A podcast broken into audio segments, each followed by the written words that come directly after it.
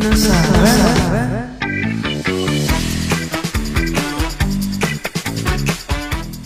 everyone, welcome to J Talk, Jedutun Talk, sebuah podcast terbaru dari JSM yang akan menjawab pertanyaan-pertanyaan seru dari anak-anak muda zaman now.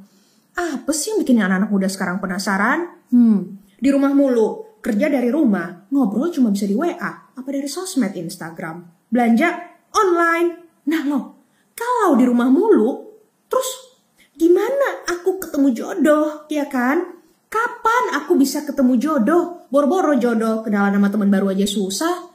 Ya, tapi demi kita considerate sama keluarga yang ada di rumah, dan supaya menjamin kita semua sehat dan aman sampai pandemi ini berlalu, mending kita social distancing dan jaga jarak aman kalau kita memang bisa. Tapi ini merupakan satu kegalauan dari sejuta umat single saat ini. Gimana sih bisa kenal sama teman baru? Gimana coba bisa kenalan sama cowok cewek baru kalau di rumah mulu? Rumah aja, kalau kelamaan kosong bisa angker, apalagi hati ini. Daripada kita galau bersama, mending kita belajar deh dari narasumber kita yang sangat legit dan udah berpengalaman banget di bidang relationship udah pelayanan puluhan tahun dan saat ini udah punya hubungan yang sukses dan menjadi teladan bagi banyak anak-anak muda di luar sana. Yuk kita panggil aja Koko Riko Arifano dari Domus Cordis. Halo Koko Riko. Halo Jasmine, apa kabar? Good, gimana kok? New normal? Ya, ya inilah kenormalan kita sehari-hari lewat online terus. Koko, pelayanan masih jalan terus? Sibuk? Uh, Oke lah ya, tapi kebanyakan di depan layar aja begini terus karena nggak bisa ketemu kan. Ya, tapi diundang ke mana-mana ya kok ya. Setiap hari saya lihat wajah Koko nih di, di online. Buka iklan, pasaran Oh. kali. Kan netizen kita kebanyakan yang single nih ya. Jadi episode kali ini kita mau khususkan untuk membahas tentang mana sih jodoh saya. Karena yang kita dengar, wah Koko Riko nih kalau urusan beginian udah jagonya nih. Udah jaminan mutu, jangan ditanya lagi ya. Berusaha, berjuang setiap hari. Ya. Nah, Kok boleh nggak nih minta tips gimana sih mencari jodoh yang oke? Apakah ada pola pikir atau mungkin karakter kita yang perlu diganti, hmm, dirombak banget gitu supaya kita tuh bisa menyadari kalau orang yang datang depan kita tuh ternyata orang yang baik. Kan biasa tuh mungkin ada udah ada ya di depan mata, tapi nggak nyadar-nyadar gitu loh. ya se- sebetulnya kan begini ya, bicara soal eh, cari jodoh gitu. Kita nggak pernah tahu gitu siapa yang akan jadi sama kita atau nanti ya, eventually menikah sama siapa. Tapi ada beberapa hal yang penting buat jadi prioritas kita waktu kita masih jomblo karena ini mempersiapkan kita untuk dapat jodoh, untuk dapat pasangan hidup yang punya potensi kita bisa sama-sama membangun relationship yang baik gitu. Nah, ada tiga nih priority yang penting banget buat kita kenali, buat kita pahami, buat kita latihan sebelum kita masuk di dalam relationship. Yang pertama itu yang paling penting banget sebetulnya ya. Uh, saya suka sebutnya find your sainthood calling. Temukan panggilan kekudusanmu. Kita semua kan dipanggil buat hidup kudus nih. Tapi kita panggilan buat hidup kudus itu ada yang dengan cara selibat, artinya nggak merit, ada yang dengan cara menikah gitu. Jadi kita udah pusing-pusing berpikir mana jodoh gue, mana jodoh gue gitu. Jangan-jangan Tuhan panggil buat hidup selibat, umur hidup. ya kan, siapa tahu gitu. Ada aja loh orang gitu ya yang misalnya berpikir bahwa uh, aku perlu punya pacar gitu misalnya. Tapi dia berpikir begitu sebetulnya bukan karena dia benar-benar mau punya pacar, tapi karena dia mau ikut-ikutan teman-temannya gitu. Ada ada peer pressure, ada teman-teman. Maksudnya kalau nyetir mobil gitu di jalanan gitu ya, berhenti di lampu merah ngelihat sebelah kiri gitu ya. Truk aja punya gandengan, masa gua nggak punya gandengan gitu. Jadi uh, pingin punya pasangan, pingin punya jodoh, tapi sebetulnya itu hanya karena pressure, bukan karena kerinduan hatinya yang terdalam. Dan kalau dia mau jujur, jangan-jangan dia ngerasa sendiri itu justru bikin dia ngerasa lebih happy, lebih efektif, lebih berguna, lebih fulfilled mungkin bisa bahkan lebih jadi berkat buat orang banyak gitu. Jadi jangan-jangan sebetulnya kita dipanggil buat hidup selibat gitu, tapi kita ngerasa pengen punya jodoh cuma karena pressure aja dari lingkungan sekitar kita gitu loh. Jadi itu poin pertama tuh penting banget untuk menemukan panggilan kekudusan kita itu seperti apa gitu. Nah, dipanggil buat jadi kudus kan artinya dipanggil buat mencintai ya, dipanggil untuk mengasihi seperti Tuhan Yesus mengasihi gitu. Jadi ungkapan mengasihinya itu perlu kita cari gitu. Tuhan mau aku tuh seumur hidup mengungkapkan diriku mengasihi itu lewat selibat atau lewat menikah gitu. Nah, selibat sukarela ya, bukan selibat terpaksa, atau selibat terpaksa lagi gitu. Jadi uh, uh, itu prioritas yang pertama gitu. Nah, kita mau gimana nih? Kita mau bahas satu-satu dulu atau kita mau lihat overall dulu nih tiga-tiganya nih? Kayaknya lihat overall aja deh kok, ya. Overall dulu ya. Habis itu okay. aku ya. Oke. Okay. Nah, itu yang pertama. Sedangkan yang kedua adalah Uh, kalau yang pertama tadi find your sainthood calling, temukan panggilan kekudusanmu. Yang kedua itu adalah be the right person. Kenapa ini penting? Karena begini, semua orang itu sibuk mencari the right person, find the right person.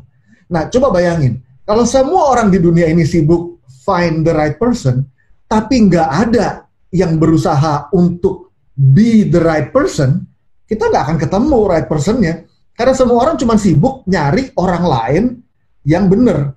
Tapi nggak ada satupun orang yang berusaha buat jadi orang yang benar gitu. Jadi yang kedua, yang penting adalah instead of finding the right person, kita perlu becoming the right person dulu gitu. Nah, becoming the right person itu artinya kita perlu jadi jomblo yang penuh dulu gitu di dalam Tuhan. Artinya jomblo yang happy lah, paling gampang ngebayangin jomblo yang happy gitu uh, saya suka share. Misalnya nih ada orang bilang begini gue jomblo dan gue nggak happy. Kalau gue punya pasangan gue bakal happy gitu. Lalu ada jomblo lain yang juga bilang begitu gue nggak happy tapi kalau gue punya pasangan gue bakal happy. Saya nggak bisa bayangin dua orang nggak happy ketemu jadi happy. It doesn't make sense gitu. Karena iya. kalau nggak happy ketemu nggak happy pasti yang ada adalah double nggak happy ya? iya double double nggak happynya maka kalau mau punya relationship yang happy, maka harus jadi jomblo yang happy dulu. Jomblo yang happy, ketemu jomblo yang happy, ketemu jadi double happiness. Mudah-mudahan bisa triple happiness, berkali-kali lipat gitu. Nah, ini masalah karena orang sering kali mau cepet-cepet find the right person and pacaran. Padahal PR dia yang lebih penting daripada find the right person adalah to be the right person. Maka untuk jadi be the right person, kita mesti tahu dulu nih, at least nih, uh, saya suka share ada tiga hal. Yang pertama, purpose. Tahu tujuan hidupnya mau dibawa ke mana. Kamu mau jadi apa sih dalam hidup kamu? It's a one million dollar question gitu loh. Kalau kita nanya, lo mau apa sih dalam hidup lo? Itu karena banyak orang nggak tahu gitu. Dan kalau nggak tahu, jawabannya begini. Aduh, aku terserah terbuka pada tuntunan Roh Kudus. Padahal kalau mau jujur dia kagak tahu hidupnya mau dibawa ke mana gitu. Jadi kalau kita mau benar-benar jujur, maka kita harus bertanya gitu, Tuhan, Engkau mau bawa aku ke mana sih Tuhan? What is it that you want me to do with my life gitu, so that my life benar-benar jadi sarana yang memuliakan Tuhan misalnya. So yang pertama adalah finding purpose, yang kedua adalah values. Apa sih nilai-nilai yang penting di dalam hidupku gitu? Uh, misalnya, si A nilai yang pentingnya adalah keluarga. Jelek nggak? Enggak, bagus Si B nilai yang pentingnya adalah misalnya family time. Jelek nggak? Enggak juga, bagus juga. Eh sorry, uh, uh, karir gitu misalnya. Hmm. Bagus nggak? Bagus karena dia mau kerja dan dengan pekerjaannya dia menjadi berkat bagi orang banyak. Tapi mungkin dua values yang bagus ini belum tentu kalau ketemu bisa jadi sebuah relationship yang baik karena values akan menentukan prioritas dalam hidup mereka masing-masing gitu. Maka values itu penting yang kedua. Dan yang ketiga adalah responsibility. Responsibility itu maksudnya gini, jangan jangan ngemeng aja deh. Lakuin apa yang menurut lo bener. Kan ada orang yang bilang tujuannya ini, yang penting ini, tapi kelakuan sehari-harinya beda gitu. Nah, hmm. banyak orang yang begitu gitu. Nah, hati-hati gitu. Kita mesti lihat gitu. Orang lain begitu nggak? Atau lebih penting lagi, aku begitu nggak? Supaya aku benar-benar menghidupi apa yang jadi purpose dan values di dalam hidupku. Dengan demikian, aku jadi pribadi yang otentik gitu sama diriku sendiri. Nah ini penting banget. Kalau kita jadi the right person dan kita mengenali kita tuh orangnya apa, maunya apa dan bagaimana, kita jadi bisa tahu pasangan seperti apa yang sepadan dengan aku. Kan banyak orang tuh ya mau punya pacar, tapi dirinya sendiri maunya apa aja dia nggak tahu gitu. Kalau dia nggak tahu dirinya maunya apa, sukanya apa, prioritasnya apa, bagaimana dia bisa bilang bahwa si A atau si B cocok sama dia atau dia cocok sama orang lain gitu. Nah, ini kesalahan yang sering kali terjadi. Banyak orang langsung mau masuk ke dalam relationship, and then begitu masuk ke dalam relationship, baru kemudian kaget karena merasa bahwa pasangannya nggak cocok di sini, nggak cocok di situ. Padahal udah ada emotional attachment. Emotional attachmentnya udah kuat, tetapi baru menyadari ada banyak perbedaan yang nggak bisa di resolve. Akhirnya relationshipnya jadi kayak neraka gitu loh. Maksudnya mau putus nggak bisa, mau jalan terus berantem mulu setiap hari. Kenapa? Karena kita sering kali nggak jadi the right person. Kita nggak berjuang buat jadi the right person. Nah itu poin yang kedua. Poin yang ketiga, yang terakhir adalah make many many good friends. Bersahabatlah sebanyak-banyaknya. Oke, okay? ada orang suka bilang bahwa ah jodoh dari Tuhan gitu misalnya ya. Lalu emang jodoh dari Tuhan tuh kita keluar rumah ngeliat ke langit lalu ada hujan lalu tiba-tiba jodoh kamu jatuh dari langit gitu. It doesn't work that way. Karena Tuhan menyediakan lewat dinamika kegiatan kita, aktivitas kita sehari-hari. Maka sibukkan diri dengan pekerjaan, dengan purpose, but then at the same time buka diri and make many many good friends. And make many many good friends tuh ini penting nih ya make many many good friends itu bukan tebar pesona kanan kiri. Aduh, I feel you. Oh, I feel you ya. Kalau terjadi kesamaan dengan pengalaman itu mungkin hanya kebetulan. Kebetulan semata ya. hanya kebetulan semata. Atau kesengajaan demi acara ini. Uh, jadi uh, orang tuh jadinya tuh ya PHP gitu. Seakan-akan di sini tebar pesona, di sana tebar pesona gitu yang ada semua orang ngerasa dikasih harapan gitu sama dia, sama nih cowok gitu misalnya. Atau sama kebalikannya cewek juga begitu ke cowok gitu. Ke kanan, ke kiri, pagi nggak nggak ngirim WA, udah bangun belum, semalam bobo jam berapa, jam 11 nanya, kamu makan siang apa, jam satu nanya, udah minum obat belum, jam sore nanya. Itu ngecek sepanjang hari sehingga orang yang diperhatiin itu ngerasa seakan-akan aku tuh spesial banget buat dia gitu. Nah, uh, saya punya temen lama dulu uh, ini, ini lama banget nih dia kasih nasihat yang sangat penting yang saya mau kasih nasihat juga ke teman-teman semuanya buat cowok dan juga buat cewek nasihatnya begini. Kalau bunga nggak mau dipetik jangan disiremin setiap hari. Wah asik. Gitu. denger tuh cowok-cowok di luar sana ya. Bener kan? Karena kita tanpa kita sadar kita tuh nyirem bunga di mana-mana gitu. Dan kita nggak sadar bahwa kita nyiram bunga itu kadang-kadang tuh ya nih kalau cowok gitu kadang-kadang demi supaya gue ngerasa nyaman aja secure aja kalau ada banyak cewek-cewek yang suka sama gue gitu. Nah itu not being responsible gitu. In the same way cewek juga kadang-kadang begitu gitu ke cowok. Uh, dia butuh security kalau ada cowok-cowok yang di deket dia gitu. Lalu semua cowok dideketin. Lalu dia bilangnya koko rohani. Ya basi banget. Alasan banget gitu. Koko rohani dede rohani. Padahal ya kalau mau jujur ah itu TTM aja gitu maksudnya atau HTS gitu ya maksudnya berusaha mendapatkan security dari teman deket yang banyak padahal tanpa kita sadar kita sedang banyak melukai orang-orang di sekitar kita. Nah, ini bukan good friendship. Good friendship itu benar-benar bersahabat lalu melakukan hal-hal demi kebaikan mereka. Sehingga kita bukannya menggunakan mereka demi kepentingan pribadi, tetapi berbagi sukacita, berbagi kasih, berbagi damai dengan orang banyak, sehingga dengan demikian kita membuka diri terhadap berbagai pilihan kemungkinan orang di sekitar kita yang mungkin bisa jadi pasangan buat kita. Jadi tiga hal tadi tuh, find your sainthood calling, be the right person, sama make many good friends. Oke, okay. kok kita ada pertanyaan nih ya. ya. Nah, tadi kan Koko bilang kalau bisa kita mencari orang yang prinsip sama values-nya mirip sama kita.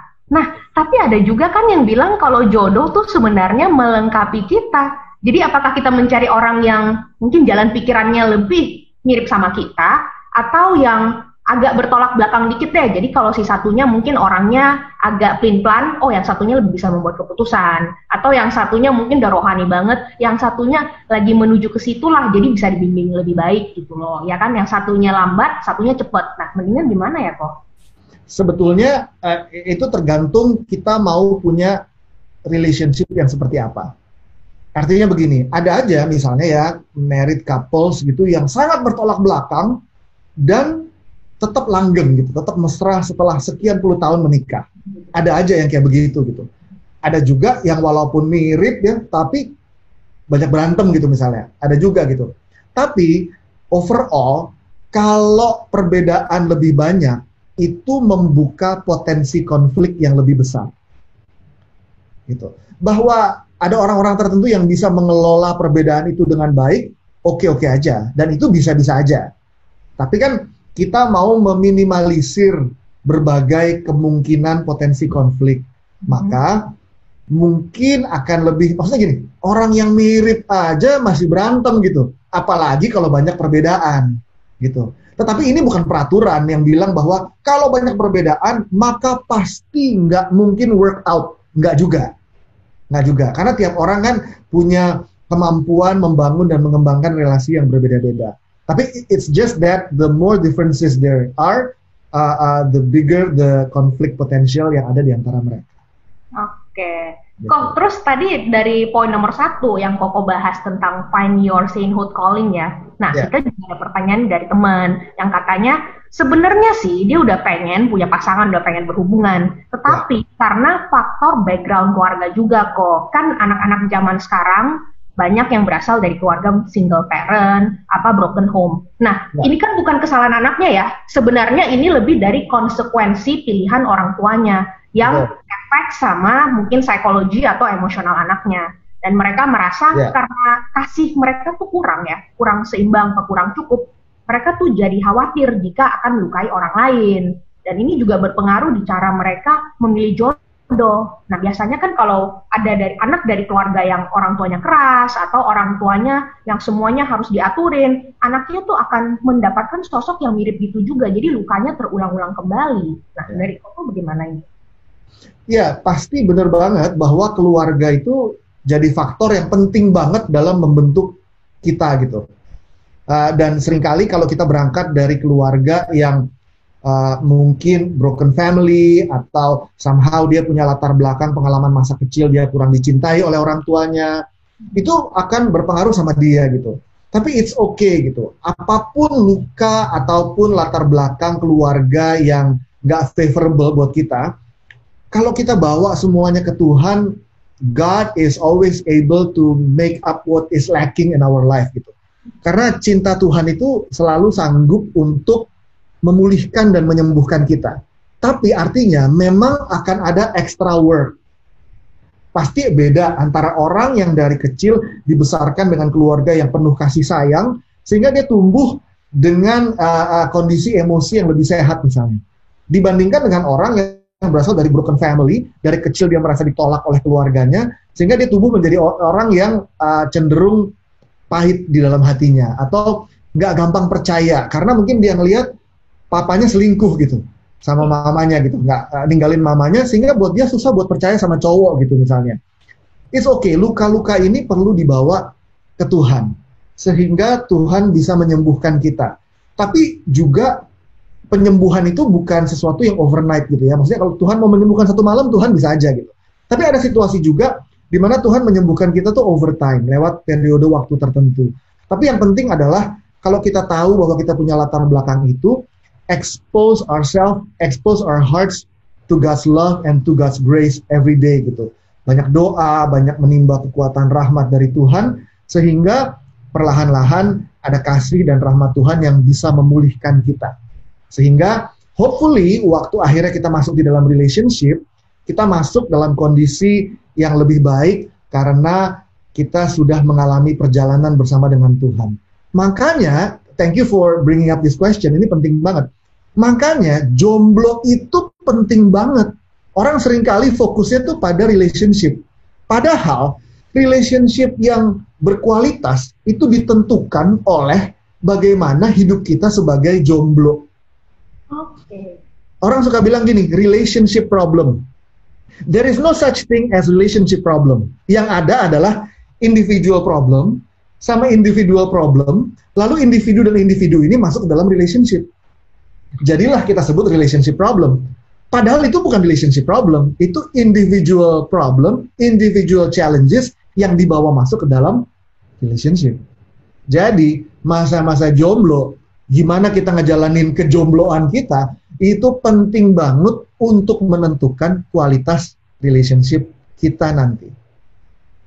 Oh ya, kok kan sekarang ya banyak nih ya mau cowok mau cewek yang udah doa bertahun-tahun tapi mungkin belum dikabulin sama Tuhan, ya kan? Kalau yang baru setahun dua tahun oke okay lah, kalau yang udah sampai 10 tahun lebih, nah terus bagaimana sih menurut Koko ya, ada tips-tips gak supaya mereka tuh melakukan hal-hal positif seperti apa sambil mereka sabar menunggu datangnya jodoh yang terbaik dari Tuhan. Nah, kalau kita kan di sini udah ikut komunitas, Koko kan ada Domus Kordis, kami juga dari GSM. Nah, di luar itu hal-hal apa lagi sih yang dapat dilakukan sambil supaya membangun iman kita gitu loh ya?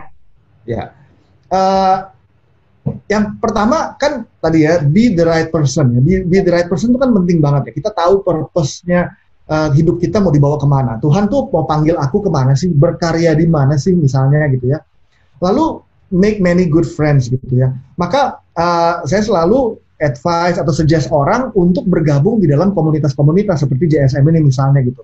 Karena di tempat ini komunitas-komunitas Kristiani begini kita bersama-sama mencari Tuhan bersama-sama belajar to be the right person, bersama-sama menemukan sainthood calling, and then at the same time juga bersama-sama make many good friends, gitu. Jadi uh, komunitas-komunitas yang kayak begini ini penting banget gitu. Uh, misalnya begini, orang bilang bahwa oh aku bergabung komunitas uh, untuk cari jodoh, boleh nggak? Boleh aja mau cari jodoh di mana lagi yang lebih tepat kalau bukan di komunitas yang bersama-sama mau bertumbuh baik di dalam Tuhan ya nggak? Bahwa dalam perjalanan kemudian motivasinya dimurnikan dan kemudian dia juga mencari Tuhan ya nggak apa-apa gitu. Tapi uh, bergabung di dalam komunitas untuk melihat kemungkinan dapat jodoh di sana oke okay nggak? Oke okay banget gitu. Maka uh, sibukkan dirimu di dalam berbagai karya positif bersama dengan teman-teman uh, di mana teman-teman ini teman-teman yang baik sehingga dengan demikian kita terbuka pada tuntunan dan panggilan Tuhan and at the same time terbuka pada berbagai persahabatan dan mungkin siapa tahu di antara berbagai persahabatan itu ada jodoh.